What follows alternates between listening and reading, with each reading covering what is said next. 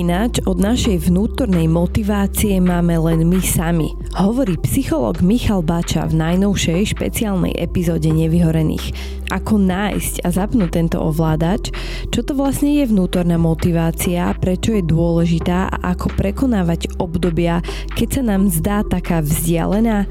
V rozhovore, ktorý ste si práve pustili, zdieľame aj konkrétne a užitočné stratégie, ale dotýkame sa napríklad aj témy detstva a toho, ako môžeme podporiť vnútornú motiváciu u našich detí. Keď človeku chýba ten vnútorný silný zážitok e, moci nad vlastným životom, e, slobody, ktorú môžem v živote uplatňovať, ktorá ma naplňa, ktorá ma teší a prinesie mi tú chuť toho života, tak potom potrebujem niečo pozitívne cítiť. Všetky tie externé motívy sa skôr javia ako náhražky toho, keď človek nemá tú vnútornú motiváciu. Moje meno je Zuzana Šifra Matúščáková a práve ste si zapli limitovanú sériu nevyhorených s podnázvom Wellbeing v práci, ktorú vám prináša Forbes Slovensko s podporou ING Hub Slovakia, expertného hubu globálneho bankovníctva.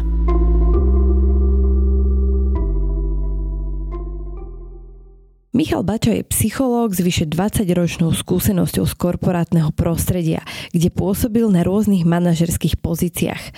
Vďaka tomu dnes dokáže prepájať psychologické poznatky s reálnou skúsenosťou z organizácií. Okrem iného sa venuje aj téme motivácie, o ktorej sa spolu budeme zhovárať. Michal, vítajte v podcaste Nevyhorený. Ďakujem veľmi pekne. My sa budeme dneska rozprávať o motivácii, e, najmä o tej vnútornej. A skúsme si na úvod zadefinovať, že čo to vlastne je tá motivácia. Tak úplne jednoducho sa dá povedať, že motivácia to je nejaké vnútorné odhodlanie niečo robiť. Hej, keď som motivovaný, tak mám chuť niečo robiť. Hej, mám ten vnútorný drive, e, idem do veci, vynakladám energiu na niečo, robím aktivity.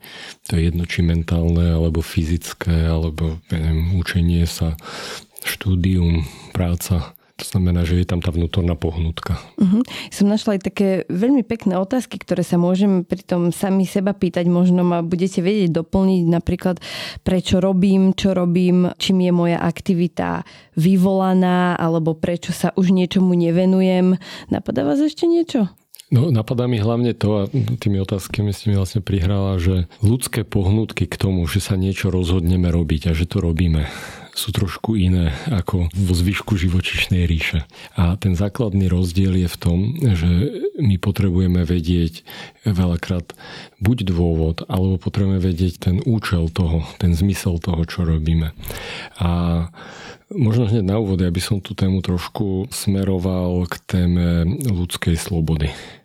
A dá sa povedať, že to je taká možno odveká otázka, že teda či sme skutočne slobodní, či to, čo prežívame a to, ako konáme, ako sa rozhodujeme, je iba dôsledkom množstva rôznych vnútorných vonkajších vplyvov, do akej miery tam hrá rolu genetika, prostredie, v ktorom sme vyrastali alebo v ktorom sa nachádzame, všetky možné fyziologické, fyzické faktory a do akej miery je to výsledok rôznych externých vplyvov prostredia, v ktorom sme blízkych ľudí, kolegov, čo sa nám deje, kultúry, kontextu spoločenského. Hej, sme v meste, sme na dedine, sme na Slovensku, sme v nejakej inej krajine, v Nemecku, Spojených štátoch, ale v Nepále kdekoľvek. Hej?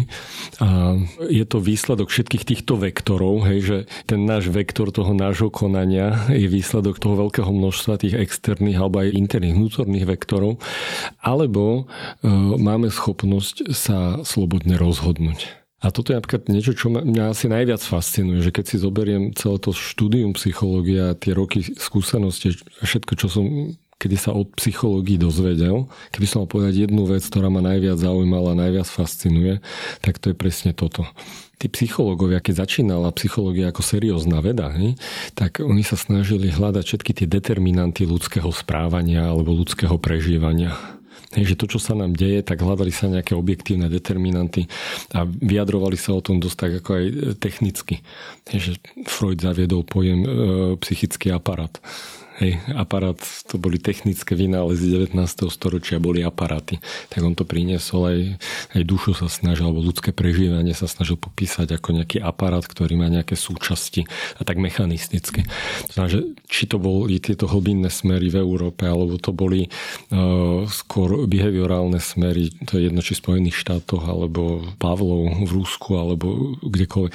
Snažili sa nájsť nejaké determinanty, nejaké príčiny, prečo sa človek správa tak, ako sa správa. Prečo prežíva to, čo prežíva. A ako by sme chceli nájsť ten dôvod, že prečo to tak je. To by skôr nahrávalo tej e, hypotéze, že človek vôbec nie je slobodný.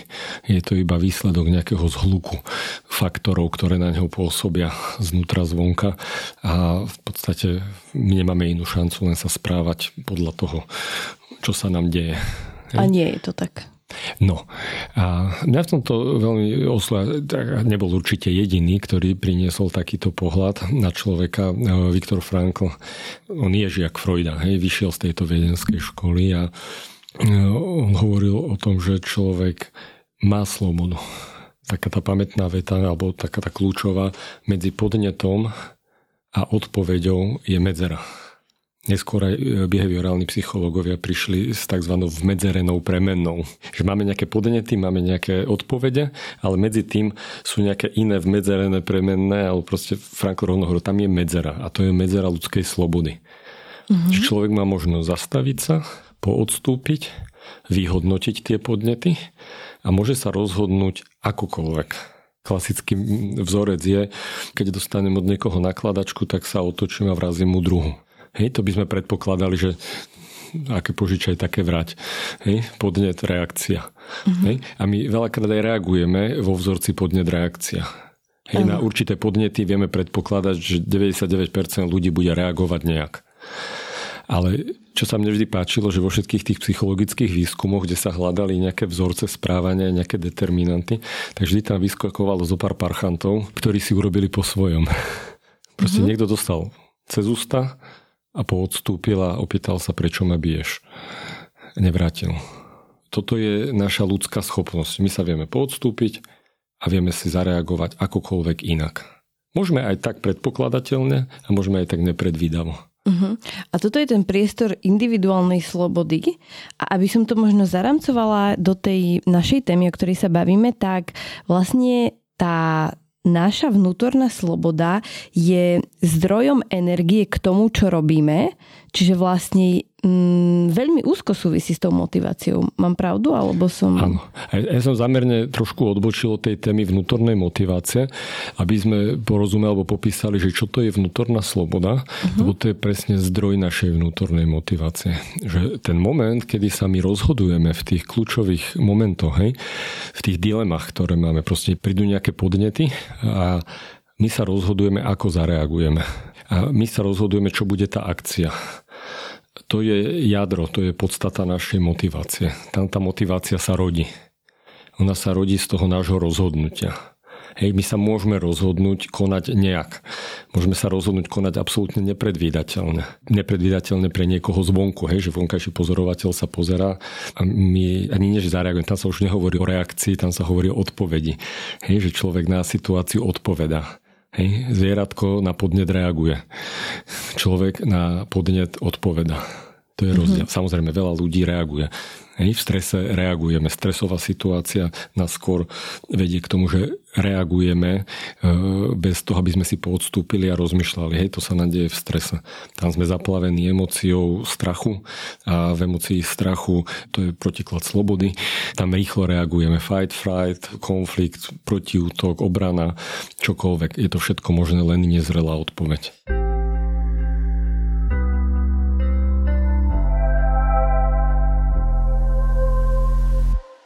Niekomu by sa mohlo zdať, že to je také veľmi abstraktné, o čom sa bavíme, že tá sloboda a súvislosti s tou motiváciou, tak si skúsme možno uvieť nejaký príklad. Tak na prvú mi úplne napadá, ja neviem, zamestnanec, ktorý je v práci, kde je že dlhodobo frustrovaný a aj s tým niečo robil napríklad, aj opakovanie o tom hovorí šéfovi, alebo že sa mu niečo nepáči, aj možno podniká nejaké kroky, ale jeho ako keby tá sloboda v tom tom, čo môže urobiť na tom pracovisku. Treba je taká oklieštená, a vlastne v dôsledku toho možno aj klesa jeho motivácia, tak aké on má reálne šance, alebo že ako toto možno v tomto kontexte by ste opísali? Frustrácia sa veľmi často skloňuje eh, v kontexte zamestnania, že ľudia sa dostanú z nejakého dôvodu do frustrácie. S frustráciou je veľmi často spojená emócia bezmocnosti. Že keby sme trošku tak, ako sa v tom nimrali, že čo vtedy prežívame, keď sme frustrovaní, tak vtedy prežívame bezmocnosť. Keď máme moc nad svojim životom, tak e, to nie je frustrácia. Hej? Vtedy vieme, že môžeme. Keď máme bezmoc, tak e, vtedy nemôžeme. Vtedy je vypnutá sloboda. Ak sa rozhodneme byť frustrovaní, a zamerne hovorím, že my sa môžeme rozhodnúť byť frustrovaní a môžeme sa rozhodnúť e, odfrustrovať sa. To je naša možnosť. To je vlastne vypínač našej vnútornej motivácie. Vypínač od našej vnútornej motivácie je v našich vlastných rukách. Ten nemá nikto. My ho občas požičiavame iným ľuďom okolo. Alebo okolnostiam.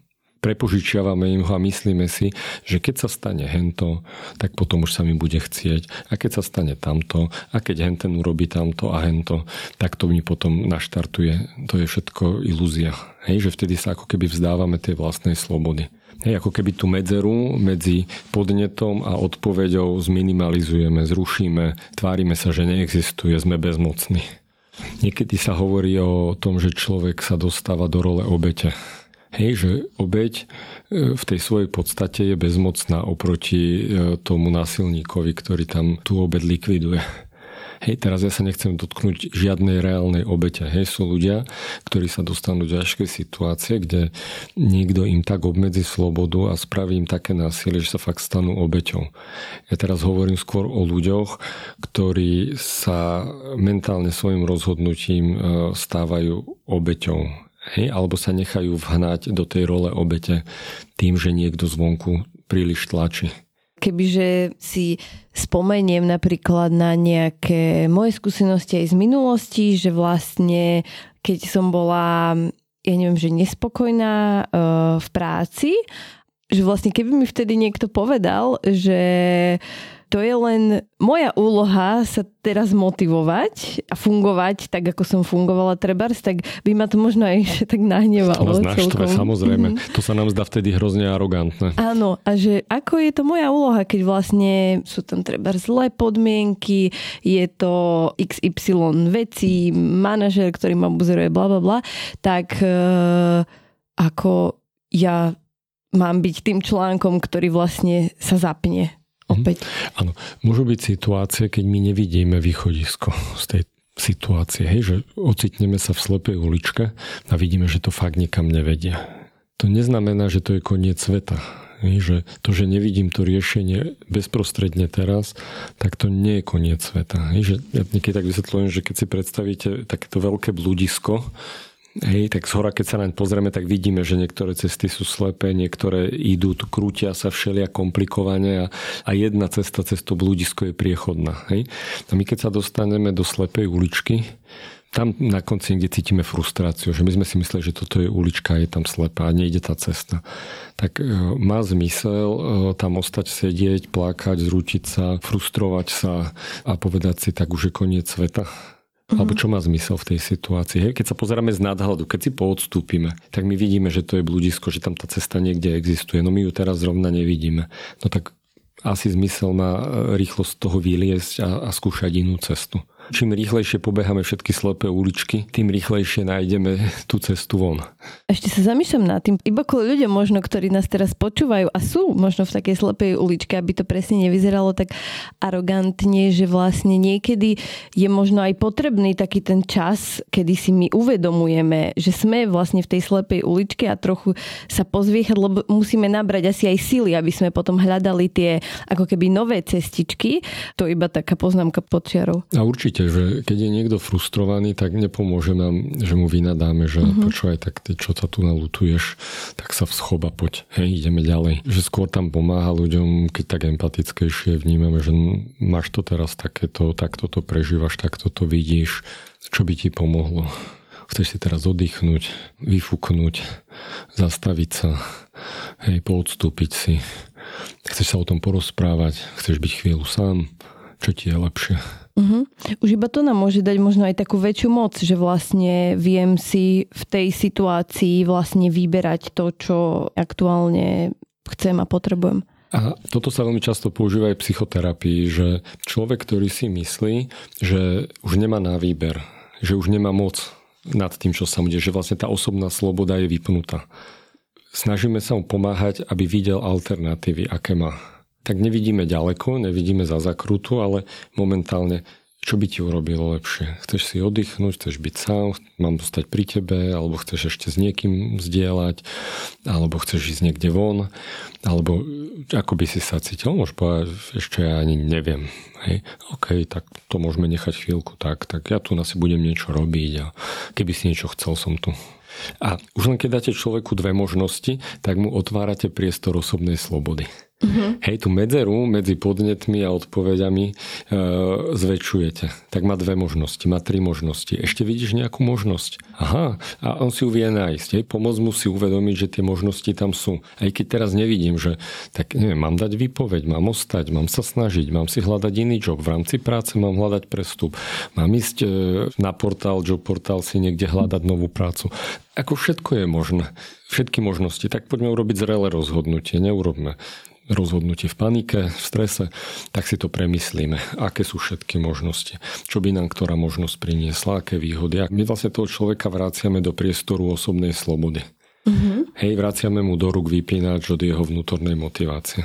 To je super a ešte možno neskôr preberieme aj ďalšie možno takéto podobné techniky, ale keď ste spomínali teraz tú vnútornú uh, motiváciu, tak skúsme si to možno ešte trošku viac zadefinovať, že ako sa možno líši tá vnútorná motivácia od vonkajšej motivácie, treba, ktorá sa často skloňuje napríklad s prácou, že motivuje ma vyšší plát alebo ma motivuje pekná kancelária alebo status. Nový model auta. Nový model auta, firemné auto. To by ma motivovalo možno. Začnem trošku od Adama. Vonkajšia motivácia prichádza na rad vtedy, keď nefunguje vnútorná.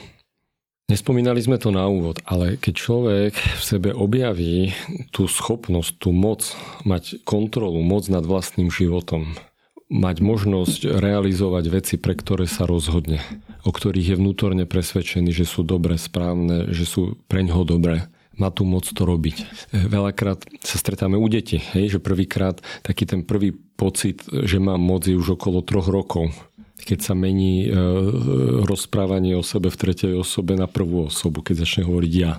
Tam, tam je to prvé uvedomenie, že ja môžem, hej, tak to začnú tie veľké kriky, hej, vynúcovania a vzdorovania, hej. Vzdor u dieťaťa je prejav osobnej moci. On objaví, že ju má. Hej, ono sa to potom ešte vyvíja dlho, o tom by sme sa mohli dlho baviť, hej, že v akých cykloch sa to vracia, hej. A vlastne človek, keď zažíva, že má moc nad e, osobným životom a nad životom ako takým, tak to je veľmi naplňujúci pocit. To je pocit, ktorý chutí tá chuť života. Hej?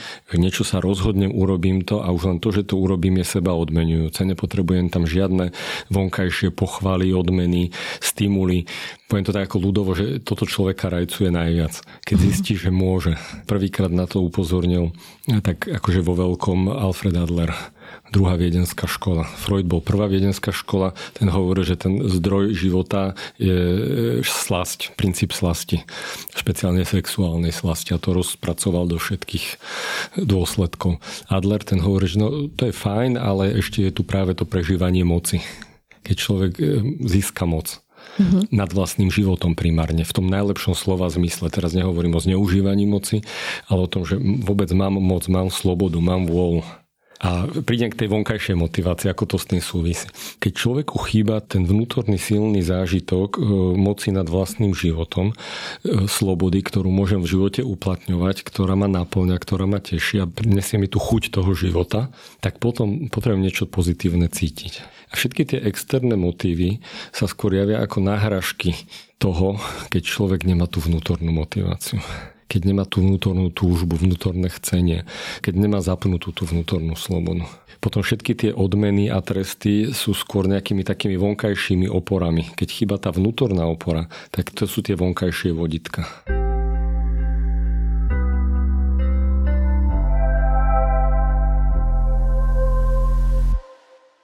Ešte sa vrátim k tomu obdobiu detstva, lebo to je veľmi dôležité v kontexte rozvoja vnútornej motivácie.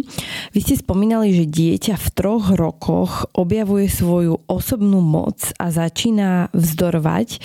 To je niečo, čo je veľmi náročné aj pre rodičov alebo neskôr učiteľov. Tak by ma zaujímalo, že ako reakcie týchto a iných dospelých vstupujú do procesu rozvíjania motivácie u detí. V tých troch rokoch je to jedna storka, v puberte je to druhá storka, hej. tam to funguje podobne. Mladý človek alebo to dieťa objaví, že môže chcieť veci inak, ako mu niekto tam priniesol. Hej? A tí rodičia, učitelia si myslia, robia veci, o ktorých sú presvedčení, že sú pre to dieťa dobré. Lebo ho majú radi. Tak vymýšľajú to, čo by bolo to najlepšie pre to dieťa. Ale to dieťa zistí, že môže chcieť aj niečo iné začne v ňom ožívať e, e, taký ten najkrajší alebo najväčší ľudský dar a to je sloboda. Schopnosť slobodne sa rozhodovať. A e, múdri rodičia, múdri učitelia vedia, že tento dar, keď začne ozývať, tak by s ním mali vedieť citlivo narábať a mali by ho rozvíjať. Mali by ho kultivovať, mali by mu dávať priestor. Mali by ho využívať, mali by s ním počítať. Fakt ale je, že mnohí dospelí, ak nemajú tým sami osobne dobrú skúsenosť so slobodou a s vnútornou motiváciou. Mnohí nemajú s tým dobrú skúsenosť. Sa toho zlaknú tých detí. Majú pocit, že sa im to vymýka z rúk. Že to detsko si začína robiť, čo chce. Mm-hmm. Zrelý rodič, zrelý dospelý by sa potešil, že konečne si to detsko začína robiť, čo chce. A teraz nemyslím tým, že my by sme mali tie deti nechať úplne bezbreho robiť si úplne čo chcú, až si ubližia. Hej? Tak bude trénovať, že čo to spraví, keď skočí z dvojmetrového múrika. Mm-hmm. No, keby som mal dieťa, alebo aj cudzie dieťa, vidím, že ide skočiť z dvojmetrového múrika, tak mu to zakážem, chytím ho a dám ho dolu. Hej. To, v tom to mám úplne jasno. To neznamená, že necháme tie deti bez breho robiť. Ale my s tým počítame, že to je dobrý motiv. To, že chcelo vyskúšať, ako to dopadne, nie je zlý motiv, len je to neskúsenosť. On to ešte nevie domyslieť, ubližilo by si, strávili by sme dva mesiace po nemocnici a všetci. Hej? To znamená, že to dieťa dám dolu z múrika a mu vysvetlím, že vieš, no, ja viem, že chcel si sa skúsiť zalietať, hej, ale e, toto by nedopadlo dobre. Pozri sa, tu je betón, tu na keby si padol, buchneš si nohy, zlomíš si nohy. Nie je to dobrý nápad skúšať. Hej, vysvetľujem a to dieťa nepočúva, neviem, čo si robí po svojom. Tak vysvetľujem dokola. Hej, tak to je naša rola, aby sme tie deti uchránili pred fatalnými pokusmi hej, že nenecháme ich pozabíjať sa, ale zároveň s plným rešpektom voči tomu, že to je dobré, hej, že toho by sme sa mali tešiť, keď to dieťa je prirodzene zvedavé, keď chce objavovať svet, všetko chce ochutnať, všetko chce vyskúšať, to je úžasné, to je to najkrajšie, čo môže byť. Hej, tak my musíme držať nejaké mantinely, aby si neubližilo pri tom, ale tú podstatu by sme nemali ubíjať. Vlastne tie chyby vo výchove sú v tom, keď to dieťa zastavíme a nevysvetlíme mu a nehovoríme prečo. Nie je tam to do vysvetlenie, že vieš, ale toto by zle dopadlo, ja mám od teba obavy v tomto a poď urobíme niečo iné. Toto je podobné a toto je safe. Hej, tak ja sa tam postavím teraz, skoč, ja ťa budem chytať. Hej, tak mm-hmm. to mhm. vyskúšaj, ako je to. Skočí do priestoru, ale ja ťa budem chytať, budem mm-hmm. tu. Alebo sem dáme nejakú trampolínu dolu, aby ťa to odrazilo. Hej, poďme urobiť nejakú zbojničinu, ale spoločne, ale tak, aby to bolo safe. Nie, že korigujme to, ale neutláčajme, neubíjajme chuť, motiváciu, zvedavosť. Možno si spomínate náš predošlý podcast, ja to rád opakujem stále, že prvé dva roky učíme deti chodiť a rozprávať a zvyšok detstva ich učíme sedieť na zadku a byť ticho. Mm-hmm. Hej, a to je ten protiklad, hej, že my sme mali podporovať v tej aktivite, v iniciatíve, v učení. Čiže potom, ak teda toto nerobíme a teda chceme z tých detí, aby nás teda len počúvali a išli tými nejakými vychodenými chodničkami, ktoré možno aj tak, že naservírujeme, že tady to choď, tak vlastne z takéhoto dieťaťa môže práve výraz dospelý, ktorý má problém s tou vnútornou motiváciou a s tým takým ohníkom v sebe, že toto ja chcem? Presne. Nemajú vôbec rozvinutú, nevie s ňou narábať, nerozumie sám sebe, nerozumie, čo by mal vôbec chcieť sa hovorí, že novoveký človek má jeden z kľúčových problémov, že má síce slobodu, ktorú si vydobil. Hej, sloboda je jeden z najväčších novovekých výdobytkov, hej, na ktorých si zakladáme občianske slobody. Slobodná spoločnosť, hej, že všetci skloňujú slovo sloboda. Ale problém je, že ľudia mnohí nevedia, čo by mali chcieť. To vidíme aj na spoločenskom dianí, že keď im niekto naservíruje niečo akokoľvek nezmyselné, ale im to nejak zapada do tej logiky, tak za tým idú. Hej, že to je tá stádovitosť, nesamostatné myslenie. Ľudia sú ovládateľní, ale ovládateľní sú tí, ktorí sami nevedia, čo by mali chcieť. Lebo to nikto ich nekultivoval, nevychovával. Ak by sme mali povedať, že čo je tá najhlavnejšia vec vo výchove, vo vzdelávaní, v celom vzdelávacom procese, tak ja si myslím, že to najkľúčovejšie pri rozvoji detí je učiť ich slobodne sa rozhodovať. Narábať s vlastnou slobodou. Vedieť zvažovať dôsledky rozhodnutí. Nechať ich, nech si to vyskúšajú na nečisto, kým stojíme za chrbtom. Mm-hmm. Nerozhodovať za nich. Hej? My máme pocit, že my sme už na to prišli, čo je v živote správne tak sa ich snažíme naforsírovať do tých správnych kolají, aby už nemuseli sa popáliť tak, ako sme sa my popálili. Hej, alebo sme prebrali, že niekto iný sa popálil, nás to takto naučili a takto sa to robilo furt a takto to budeme u nás vždy robiť a všetci v našej rodine to takto budú robiť. Toto ide všetko mladým ľuďom na nervy, tak si potom vzdorujú a skúšajú robiť presný opak toho, čo im odporúčame, čím robia fakt, že fatálne chyby veľakrát, hej, že v tom vzdore porobia kopec blbosti ale e, byť pri nich a nezobrať im tú možnosť rozhodnúť sa. Priviesť ich do tej možnosti. Dobre, tak aké máš možnosti? Čo chceš študovať? Nad čím premyšľaš? Aké alternatívy sa ti ukazujú? Nejaké. No počkaj, ako, tak nechceš vôbec študovať, chceš ísť hneď pracovať, lebo aj to je možnosť, môžeš študovať, môžeš pracovať, tak keby si neštudoval, tak čo by si chcel robiť. Hej. A týmto rozhovorom prídem k tomu, že no, tak idem radšej do školy. Mm-hmm. Hej. No dobre, a teraz čo ťa ťaha, čo ťa láka, v čom vidíš zmysel, v čom by si chcel. Hej. A pomáha tomu človeku, aby videl tie možnosti, zase otvárame mu priestor osobnej slobody. Uh-huh. A toto sa teda dá aplikovať aj na zamestnancov, keď to dám do toho pracovného kontextu, že vlastne ako keby manažer si môže povedať, že dobre, ideme teraz motivovať treba zamestnancov, lebo asi aj to je, vy to často hovoríte, že teraz aj problém v organizáciách, tá taká angažovanosť. Manažery si idú povedať, čo s tým? Ideme podporiť motiváciu ľudí a klasicky asi často sa opakuje téma platov alebo nejakých benefitov a teda ale vedia podporovať nejako aj tú vnútornú motiváciu ľudia zvonku našu? E, samozrejme dá sa. Môžeme spovedať, že ako, alebo čo je tá cesta, alebo ten kľúč k tomu. E, v súčasnosti, a to už aj posledných 10-15 rokov sa hovorí o angažovanosti zamestnancov. Kedy sa hovorilo o spokojnosti, ešte 15-20 rokov dozadu sa merala spokojnosť, dotazníky spokojnosti zamestnancov potom mudré výskumy aj zdravý rozum prišiel na to, že aj spokojní zamestnanci ešte nemusia pre firmu znamenať hodnotu. Hej, že keď je niekto spokojný, ešte nemusí vytvárať žiadnu pridanú hodnotu. On je spokojný, keď má málo roboty a blahobyt nejaký, hej, a benefity a je spokojný. Tak potom sa prišlo s konceptom angažovanosti ešte kým neboli úplne utrasené e, slovenské pojmy, že angažovanosť bol nový pojem, engagement, ja som ho prekladal ako motivovanosť. Hej, že práve tam je to vnútorné chcenie, tá vnútorné zapojenie. Niekedy sa povie, že zapojení zamestnanci, napojení zamestnanci, ktorí sú napojení na tú firmu. Galupové výskumy pred pandémiou hovorí, že okolo 30-35% zamestnancov je angažovaných vo firme, v priemerke globálne. Zdalo sa nám to hrozne málo ale reálne tie prieskumy aj u nás ukazovali, že niekde tam sa to hýbe.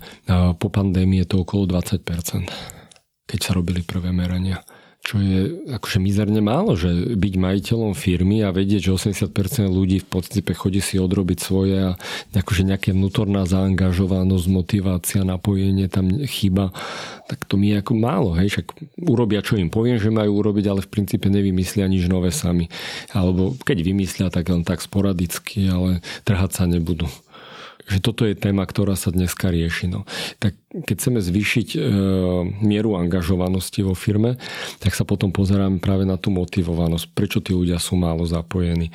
Hej, a najjednoduchšie je začať riešiť platy, dovolenky, benefity. Neviem, čo potom zistíme, že už sme im dali všetko. Ľudia nemajú kedy čerpať dovolenku, lebo majú veľa roboty. Nemajú kedy chodiť tie športpasy, e, lebo chodia večer domov. E, nemajú na to čas, potom sú už unavení. Že sme vlastne prišli na nejakú hranicu. Hej, potom všetci dajme im cash. To je univerzálne platidlo, nebudeme vymýšľať nič najvyššie kultúrne lístky, divadla, neviem, čo sa robilo, tak vždy sa tam tak osciluje, hej, že tak ideme dávať niečo konkrétne, ideme dávať cash, ideme dávať nejaké lístky, ktoré sú v princípe cashom, dajú ich svojim deťom, nech si to niekde minú do kina. A vlastne tie vonkajšie nástroje nemajú e, možnosť takého výtlaku. Hej, hovorí sa, že to sú hygienické faktory. Áno, ľudia potrebujú byť v primeranom priestore, aby to nejak vyzeralo. Hej, že firmy sa predáňajú v dizajnovosti e, svojho priestoru. A je to pekné, keď som v peknom priestore. Mám tam základné podmienky, mám základné benefity, to je fajn. A to je hygienický faktor. To nie je faktor, ktorý mi teraz zabezpečí nejakú super hypermotiváciu. Hej, to je niečo, čo by tam malo byť v rámci nejakej základnej hygieny. A potom je otázka, ako môžeme naštartovať alebo podnecovať práve tú vnútornú motiváciu u ľudí. A tu je úplne, že prvá podmienka, ak má byť manažer schopný podporiť vnútornú motiváciu človeka, tak prvá vec je, že ten človek ju sám už má v nejakej miere zapnutú. Hej? Že ten ohník, ktorý ste spomínali, hej? že tam už nejak plápola, aspoň trošku, aspoň žeravé uhlíky. Mm-hmm. Hej, že ja ako manažer nemám celkom vypínať od tej vnútornej motivácie. Ja môžem vytvárať prostredie, ktoré ju pomôže štartovať, ktoré ju pomôže rozhorieť. A úplne prvým predpokladom na to, aby som pomohol štartovať vnútornú motiváciu kolegom v týme, je, že ja sám ju mám naštartovanú. Takže toto hovorím často manažerom, že ak chcete e, sa starať o motiváciu iných ľudí, v prvom rade sa starajte o tú vlastnú. Ak niekto si fičí na externých motivátoroch, na všetkých tých benefitoch, výmoženostiach, e, dôležitosti svojej pozície, ale všetci okolo vidia, že jemu na tom v podstate moc nezáleží, na tom, čo robí že to je celé o tom, aby zarobil ročný bonus ako líder, hej, na tomu záleží. Robí všetko preto oportunistické, len aby bol ten ročný bonus, aby mal to svoje auto, aby mal to svoje teplé miesto. Toto nikoho nenakopne keď ten človek robí robotu, prácu, pretože ju má rád, že v nej vidí zmysel, že vie, že robí potrebné veci, užitočné veci a vedie k tomu tých svojich ľudí. Už to samé o sebe zažína veľmi veľa. Nie, že všetci to poznáme, keď stretneme niekoho, porozprávame sa s ním a vidíme, že ten človek má taký ten živý záujem, že v ňom ten ohník žije. Mm-hmm. Hej, tak to nás štartuje. To si že toto aj ja chcem. Hej, že, že zrazu mi tie veci, o ktorých hovorí, dáva zmysel. Mm-hmm. Hej, že nás to tak akože štartuje. Aj v tejto oblasti samozrejme existujú pokušenia, hej, že sú ľudia, ktorí vedia s týmto manipulovať, a vedia v niekom vzbudiť takýto záujem, takúto inšpiráciu a potom to otočia na kšeft alebo na manipuláciu. Ale dospelý človek, ktorý chce rozvíjať alebo podporovať motiváciu iných ľudí, zrelý človek, ktorý chce inšpirovať iných k vnútornému pohybu, tak ten vždy v správnom okamihu poodstúpi a nechá to na neho, nech sa on rozhodne. Tam sa dá odlišiť manipulátor od toho, kto má skutočný záujem rozvíjať vnútornú motiváciu človeka. Že ho necháva pri dilemách, nech sa sám rozhoduje. Že ho netlačí do niečoho, čo sám si myslí, že je dobré. Čiže dať tomu zamestnancovi priestor tej slobody, hoci len dve možnosti, treba z tri, alebo nejako oklieštiť, lebo však není možné asi úplne dať 100% slobodu všetkým, ale proste dávať výber, že to je možno pre tých manažerov. Teraz keď koučujem ľudia, alebo v minulosti, keď som mal aj vlastný tým, tak keď som videl, že ten človek je nešťastný, nespokojný s tým, čo robí, plný kritiky, plný hnevu, hej, tak sme sa o tom rozprávali, dobre, tak e, čo ťa hneva, e, čo sa ti deje, čo nie je v poriadku. Snažil som sa popatrať a potom som povedal, že pozri, úplne v dobrom, akože bez akéhokoľvek urážania. Vždy je možnosť, eh, že tu nebudeš ale v dobrom slova zmysle ja ťa nebudem vyhadzovať, ale keď prídeš na to, že si tu nešťastný a že inde si šťastnejší, že inde by to bolo lepšie. Kľudne sa o tom porozprávajme, dohodnime, to vôbec nie je tabu téma, nemáme nevoľníctvo a ja ťa v tom dokonca aj podporím. Aj ti pomôžem s kontaktami, ktoré mám na trhu, keď mi povieš, počujem ti duša pišti. Bavme sa o tom, ja budem rád, keď nájdeš svoje uplatnenie tu. Tie podmienky sú zložité, nie sú ideálne, ja s tebou súhlasím, toto nie je v poriadku, toto nie je v poriadku, toto by mohlo byť lepšie, toto je inak. Vidím to rovnako, súhlasím s tvojou kritikou a my máme možnosť napriek tomu s tým nejakým spôsobom zápasiť. Môžeme robiť napriek tomu zmysluplné veci a dobré veci. Ale samozrejme úplne rovnaká alternatíva je to, že si povieš, že už nemáš chuť do tohoto tu liať energiu, a budeš sa chcieť rozhľadnúť po inej práci, ja ti ponúkam aj možno, že sa kľudne o tom rozprávajme, že čo by ti sadlo. Ja ti v tom pomôžem. Pre mňa je dôležité, aby si sa ty nakopol. A mne je úplne jedno, či u mňa alebo inde. Wow, to som až teraz taká uh, hotová, že, že to je veľmi také... Dávate ľuďom obrovskú slobodu. Príjemné. Zrazu im dávate moc nad vlastným životom. Však už si odrobil tu na koľko. A v poriadku, ja tu chcem mať človeka, ktorý tu chce byť, ktorý v tom zmysel vidí. Nie človeka, ktorý má pocit, že je nevoľník, že je otrok, že robí veci, ktoré musí. Nemusíš nič. Máš alternatívy. A kľudne, podržme si to, premyšľaj nad tým, nemusíš mi to povedať dnes, vráťme sa k tomu o týždeň, o dva. Keď mi povieš, že chceš odísť, v mojom postoji sa nezmení k tebe vôbec nič. Veľakrát sme to tak robili, že dajme si pol rok, kľudne si hľadaj alternatívy. Ja len chcem vedieť dostatočne vopred, aby sme to naplánovali aby som si stihol nájsť náhradu, prípadne ju zaučíš. Hej, nechcem, aby sme to robili zo dňa na deň, aby mi tu vznikol gap. Ale je dobré, aby si sa posunul ďalej. Mm-hmm. do dneska mám pekný vzťah s človekom, ktorého sme museli podporiť, že už sa nevieš nakopnúť, už sme to skúšali, ty si to skúšal, my sme to skúšali. Dostal si príležitosti, nešlo to, to prostredie už je tu príliš dlho. Čo by si chcel? Pomôžeme ti, dohodneme sa, natajmujme to, zaškolíme si niekoho medzi tým. Do dneska, keď sa stretneme, tak je za to vďačný. Posunulo ho to, robí niečo dramaticky iné, urobil veľký kariérny shift. Je za to vďačný spätne, vtedy bol chvíľu mrzutý, že sme mu dali alternatívu odísť, lebo to zobral, že ho nechceme, že on ho nestojíme, ale potom pochopil, že, že práve to gesto, ktoré dostal, bol najväčší prejavený záujem. Že ako slobodná ľudská bytosť sa vedel rozhodnúť a našiel sa v niečo celkom inom a mne by taký človek robil na polovičný výkon, namiesto neho prišiel niekto, kto to chcel robiť, dostal som väčší výkon, on je vďačný, do dneska sme priatelia.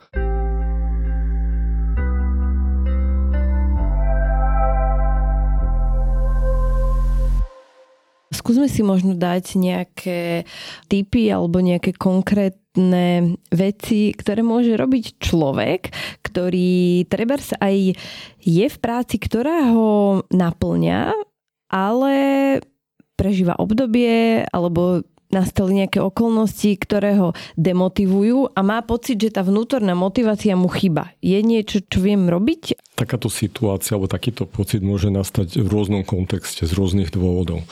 Jeden z dôvodov býva úplne najprozaickejší, najjednoduchší že človek robí to, čo má rád, to, čo ho naplňa, ale robí to na 150%, robí to od rána do večera, zahlcuje sa, prekračuje e, vlastnú kapacitu.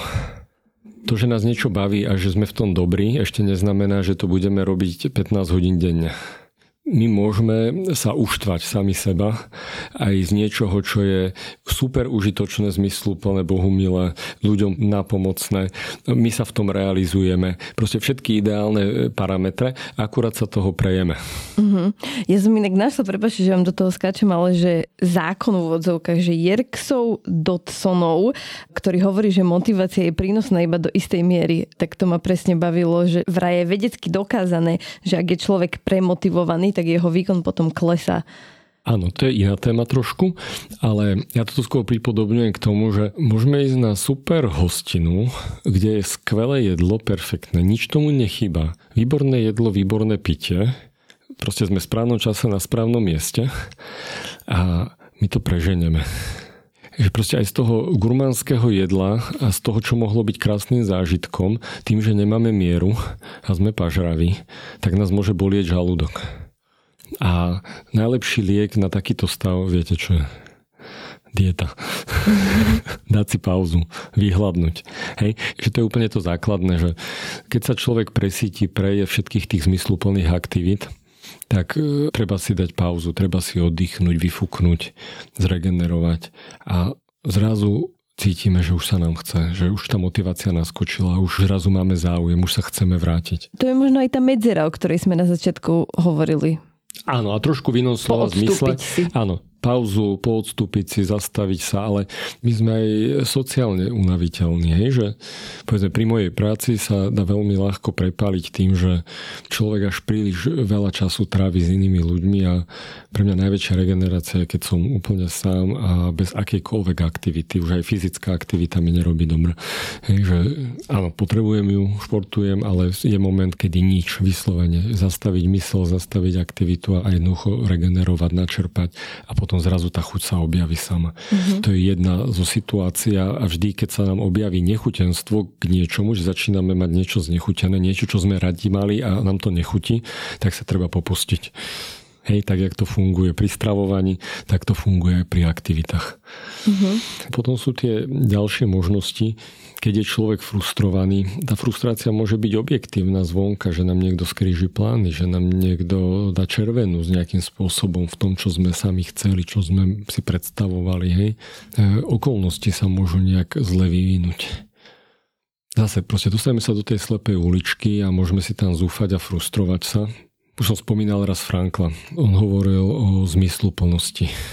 To je ten posun od Adlera, že Adler hovorí o tom, že ten primárny zdroj motivácie, tá primárna motivácia je moc uplatnenie našej slobody. Hej, Frankl to ešte dotiahol trochu a on hovoril o zmysluplnom uplatnení našej slobody. Mm-hmm. Nie akomkoľvek, že môžem si robiť, čo chcem a to ma baví, ale robím veci, ktoré mi dávajú zmysel, ktoré mi dávajú hlbší zmysel. Rozhodujem sa pre dobré veci, pre pekné veci. Hej, to, čo považujem za dobré, to, čo považujem za pekné, za správne.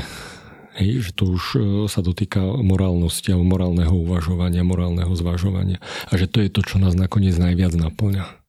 Frankl, keď hovoril o zmysluplnosti, o tom, ako naplňame svoj život zmyslom, tak on hovorí, že vlastne naplňanie života zmyslom znamená uskutočňovanie hodnot. To, že uskutočňujeme sa, rozhodujeme pre realizáciu nejakých hodnot. A hodnoty dal do troch kategórií. Prvé boli, že tvorivé, že na niečom pracujeme, niečo vytvárame. Hej, napríklad dneska, keď skončíme nahrávanie, budeme mať dobrý pocit, že sme vytvorili nejaký materiál pre podcast. Hej, potom ešte budete na tým hodiny sedieť, budete to celé aranžovať hej, a potom budete mať dobrý pocit, že ste vytvorili ďalší diel tretej série. Toto je tretia séria, hej? Áno, toto je limitovaná séria Wellbeing v práci, ktorá vychádza vždy posledný štvrtok v mesiaci, čiže taká malá vsúka. no, takže budeme mať e, pocit náplnenia, alebo sme niečo vytvorili. A dá sa niečo vytvoriť manuálne, dá sa vytvoriť niečo takéto mentálne, hej, nehmotné môžeme tvoriť. Varenie je úžasné, tvorivá hodnota. Hej. Vytvoríme niečo, čo iným ľuďom chutí. Naplňame základnú životnú potrebu a vytvárame pri tom krásny zážitok a ešte aj spoločenstvo ľudí. Hej, keď pozveme priateľov na večeru, na obed. To je úžasné tvorenie. V práci tvoríme primárne. A okrem takéhoto tvorenia nás môžu naplňať aj zážitkové hodnoty. Hej, že človek večer cestuje unavený v autobuse domov z práce a zahladí sa na západ slnka. A zrazu si uvedomí, aký je svet nádherný. Hej, aký je ten obraz krásny, ako sa to slnko odráža v Dunaji. Alebo, ja neviem, ožaruje vrcholce stromov, hej, že naplňa celú atmosféru takým že špeciálnym podfarbením. Hej, a tešíme sa z toho, hej, a je to naplňajúce. Niekto si to nevšimne, vôbec nevie, že slnko svietilo ten deň a niekto sa nad, nad tým žasne. A môžeme zažiť krásne výlety, výstupy na hory, zostupy do jaskyň, návštevy krásnych miest, návšteva galérie, koncertu. To sú úžasné e, zážitkové hodnoty, ktoré nás naplňajú a môj pocit, že niečím hodnotným sme vyplnili svoj život. Hej, to je taká druhá kategória. A tretia kategória, tá je taká špeciálna, hovorí o postojových hodnotách. Veľakrát e, sa dostaneme do takých limitujúcich životných situácií, keď e, nemôžeme ani tvoriť, nemôžeme ani zažívať. Napríklad človek je chorý. Nemôžem ísť ani do práce, ani vytvoriť niečo. Bolí ma všetko, bolesť ma stále limituje, pripomína mi nezmyselnosť všetkého. Aj v tej bolesti alebo v chorobe e, môže človek zaujať k tomu všetkému postoj aj keď sme limitovaní, aj keď čo nemôžeme, môžeme k tomu zaujať postoj. Napríklad, človek dá do niečoho množstvo energie, množstvo práce a nevidie to. Nevydarí sa to. Je to fail. A môžem si povedať, že no tak to je hrozné, som to celé dožubal. Ja som taký neschopak. Na čo som to vôbec robil, prečo som sa do toho púšťal, že som sa dal na to nahovoriť. Hej, môže tam prísť takéto frustrovanie, sebabičovanie a cítim sa hrozne. Mm-hmm. Alebo môžem sa k tomu postaviť, no urobil som maximum, viacej som v tejto chvíli urobiť nemohol, napriek tomu to nebolo dosť. Ale som spokojný, lebo už viac som nemohol. Mohol by som byť nespokojný, ak by som to odflakol a nevíde to. Hej, to je príklad študentov. Niekto sa učí maximálne a neurobi to. Nestačilo to. Ale pripravoval sa poctivo. Niekto sa neučil a nevyšlo mu to. Tak ten, čo sa neučil a nevyšlo mu to, ten môže byť šťastný, že no však som to vyskúšal, nič som neobetoval za to, nevyšlo to, fair. Ale skúsil som, možno, že by motika vystrelila a dalo by sa to, aby som bol prešťastný, by som všetkým ukázal, aký som ja hrdina. Hej? Naopak, ja si myslím, že by mohol byť, a to je zase rozhodnutie, vedomé rozhodnutie slobodné, že ja si môžem povedať, no fajn, tak uh, urobil som maximum, viac sa nedalo, môžem byť spokojný. To, že to nevyšlo, hold, už je to mimo mojej kontroly. Čo bolo pod mojou kontrolou, to som urobil. Uh-huh. Čiže vlastne buď zmeníme tú situáciu, keď sa chceme motivovať, alebo, čo by bol tento prípad, zmeníme to vnímanie aktuálnej situácie. Presne tak? tak. My môžeme zmeniť postoj. Ten postoj môže byť veľmi konštruktívny, slobodný a zrelý. Hej, že veľa sa teraz stretávam po voľbách s tým. Mnohí ľudia boli frustrovaní z toho, ako dopadli voľby. A mnohí ľudia sa tešili, mnohí ľudia boli frustrovaní, proste je to rôzne.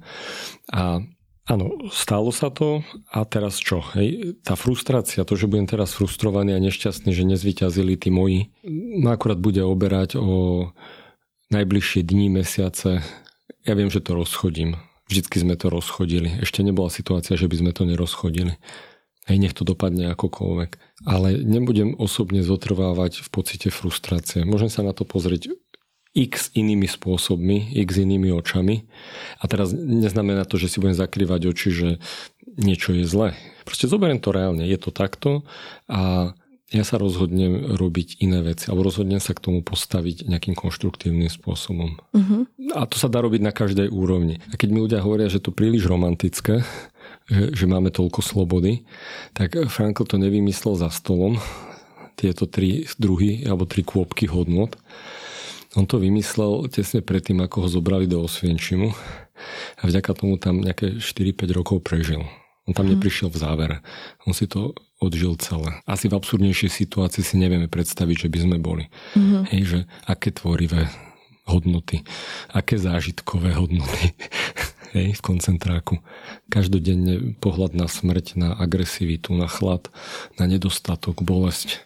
Napriek tomu on to tak potom popisoval, však je to bestseller, e, ktorý potom obletel celý svet, že on si v duchu predstavoval, ako už o tejto všetkej hrôze a o tom, ako sa dajú aj tu na prežívať postojové hodnoty, ako o tom prednáša študentom na univerzite vo Viedni. Hej, on sa už v imaginácii preniesol o pár rokov dopredu a zaujal vtedy k tomu takýto postoj. Pre neho to bola situácia, v ktorej si trénoval, či môže zaujať slobodný postoj aj uprostred pekla na zemi. To je to snívanie, čo ste mi minule hovorili, že vlastne to snívanie je ako keby uplatňovanie tej svojej individuálnej slobody nejakým iným spôsobom asi.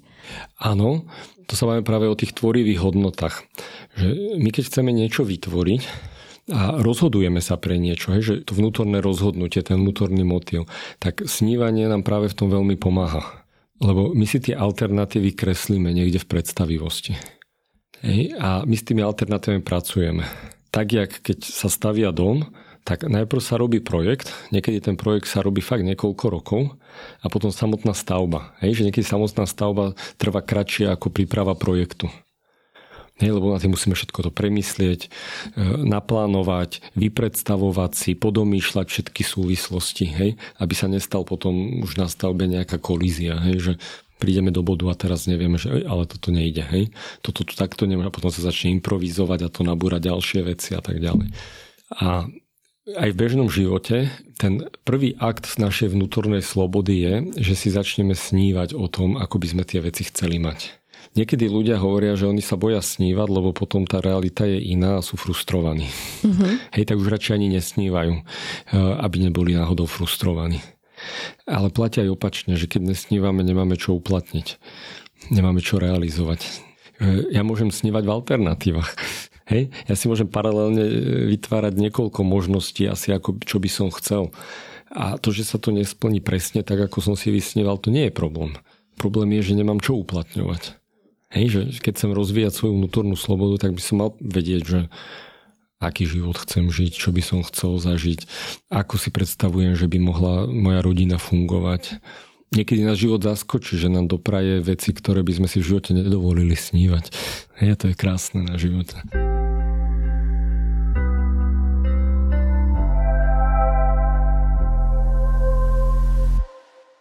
Ešte mi napadlo, ako sme hovorili o tom Franklovi a bestselleri, tak to je hľadanie zmyslu života pre ľudí, ktorých by to zaujalo a chceli by si tú knihu prečítať, ktorú on napísal.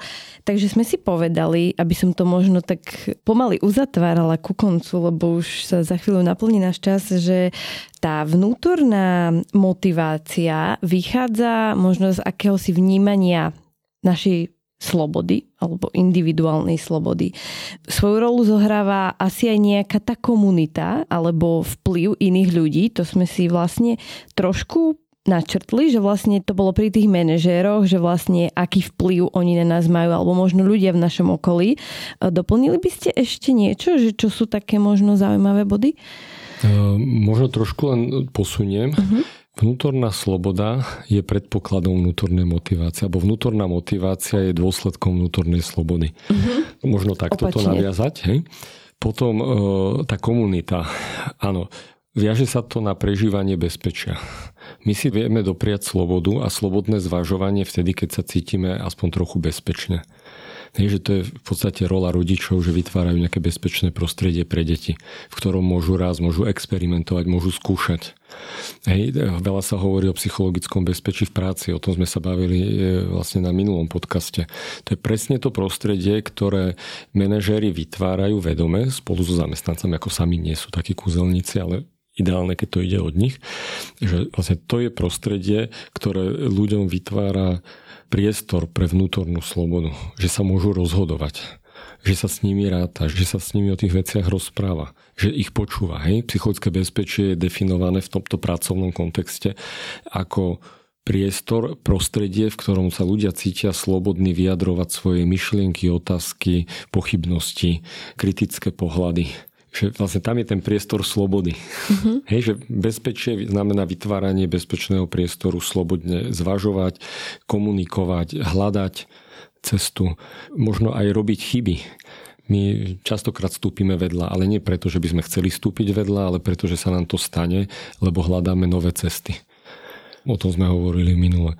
To je presne ten priestor pre vnútornú slobodu a pre to vnútorné chcenie, ktoré má človek rád od prírodzenosti my ho máme radi.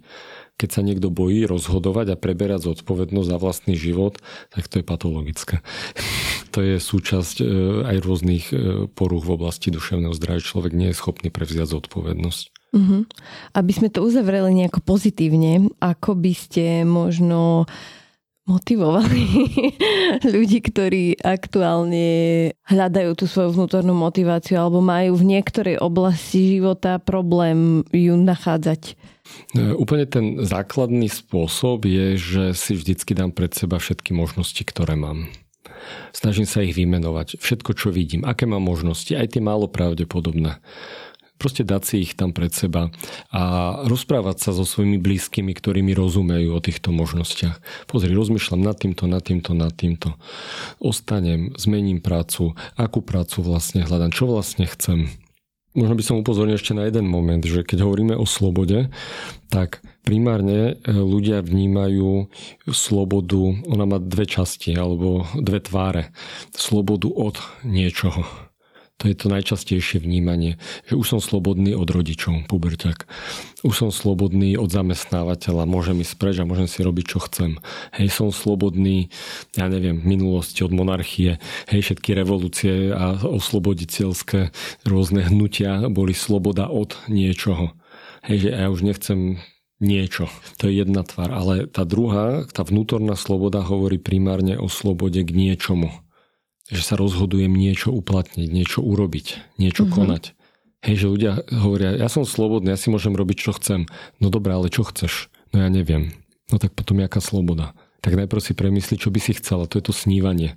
Hej, poďme si naplánovať, aké mám alternatívy, čo by som chcel, čo budú dôsledky tých alternatív, keď ich prinesiem do života môžem požiadať priateľov, čo si oni o tom myslia, o takýchto alternatívach, zvažovať. A, a potom sa zrel rozhodnúť, hej, že to sú tie zrelé úvahy. Uh-huh. Hej, niekto príde, ja dám výpoveď. Hovorím, počkaj, premysli si, čo tým získaš, čo tým stratíš, aké máš možnosti. Výpoveď je legitimná. Sme v slobodnej spoločnosti. Môžeš dať výpoveď kedykoľvek, ale aby ťa to nemrzelo neskôr, nech je to zrelé.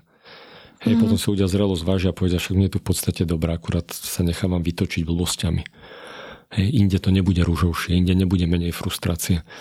Mm-hmm. Hej, každá korporácia má svoje bolačky a ťažké miesta. Hej, akurát je rozdiel v tom, či viem z tých slepých uličiek vycúvať, či viem z tej frustrácie povstať, či viem vidieť aj alternatívy, ktoré mám. Mm-hmm. My ich vždy máme. Minimálne dve sú vždy. Tak už len toto vedomie môže byť veľmi užitočné. Michal, ďakujeme vám veľmi pekne, že ste prišli do podcastu, že sme sa mohli o tejto super téme rozprávať aj, že sme si dali možno taký mini exkurs do uh, histórie psychológie. Ďakujeme vám krásne. Zuzana, ďakujem veľmi pekne, tešilo ma a verím, že sa nevidíme naposledy. Snad nie. Do počutia. Toto bol psycholog Michal Bača, moje meno je Zuzana Šifra Matuščáková, no a na záver sme si pre vás pripravili ešte niekoľko typov k tejto téme od ING Hub Slovakia, partnera tejto limitovanej série s podnázvom Wellbeing v práci. A teraz už Zuzana Čerenská z ING Hub Slovakia poskytne niekoľko svojich typov k tejto téme.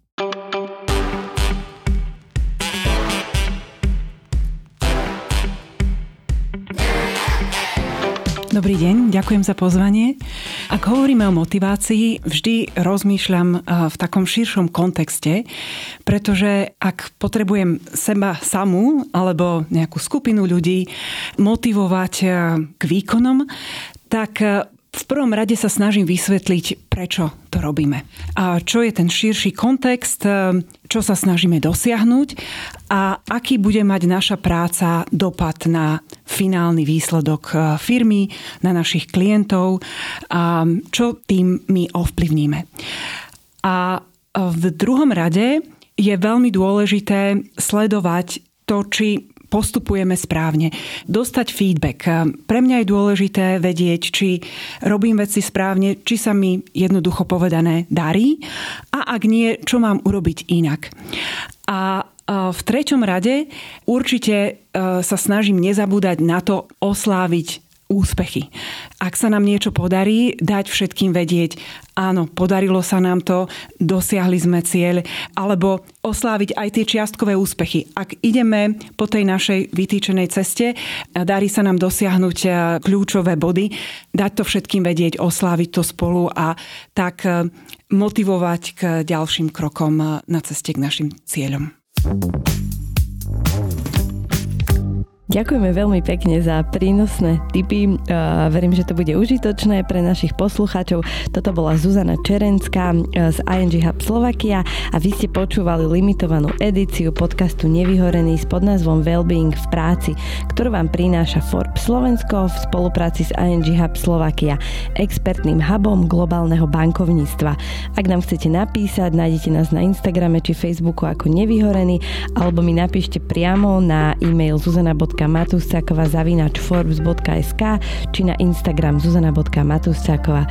Nezabudnite si nastaviť odber, aby vám neunikla žiadna nová epizóda. Ďakujeme vám a počujeme sa už o pár dní pri našej tradičnej útorkovej epizóde. Do počutia.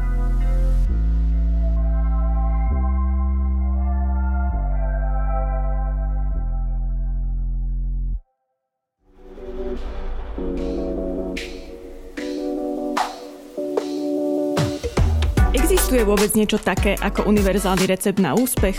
Čo sú vlastnosti, ktoré vám pomôžu preraziť a dá sa to stihnúť ešte pred 30 moje meno je Simona Gulišová, som redaktorkou magazínu Forbes a tieto otázky zodpovieme v podcaste Forbes 30 po 30 s mojimi hostiami každý druhý útorok. Sú mladí, sú úspešní a sú dôkazom, že aj zo Slovenska sa dajú robiť svetové veci. Nalaďte sa s nami na poriadnu dávku inšpirácie v podaní súčasných, aj bývalých členov prestížneho rebríčka Forbes 30 po 30 a ďalších ľudí, ktorých mená rezonujú od biznisu až po šport. Vypočujte si, ako otvorene hovoria o svojej ceste za úspechom, ktorá je neraz poznačená aj pádmi. A inšpirujte sa ich tipmi, ktoré vám pomôžu naštartovať úspešnú kariéru či biznis a dodajú vám nádej, koľko mladých talentov máme na Slovensku. Predstavujem vám podcast Forbes 30 po 30.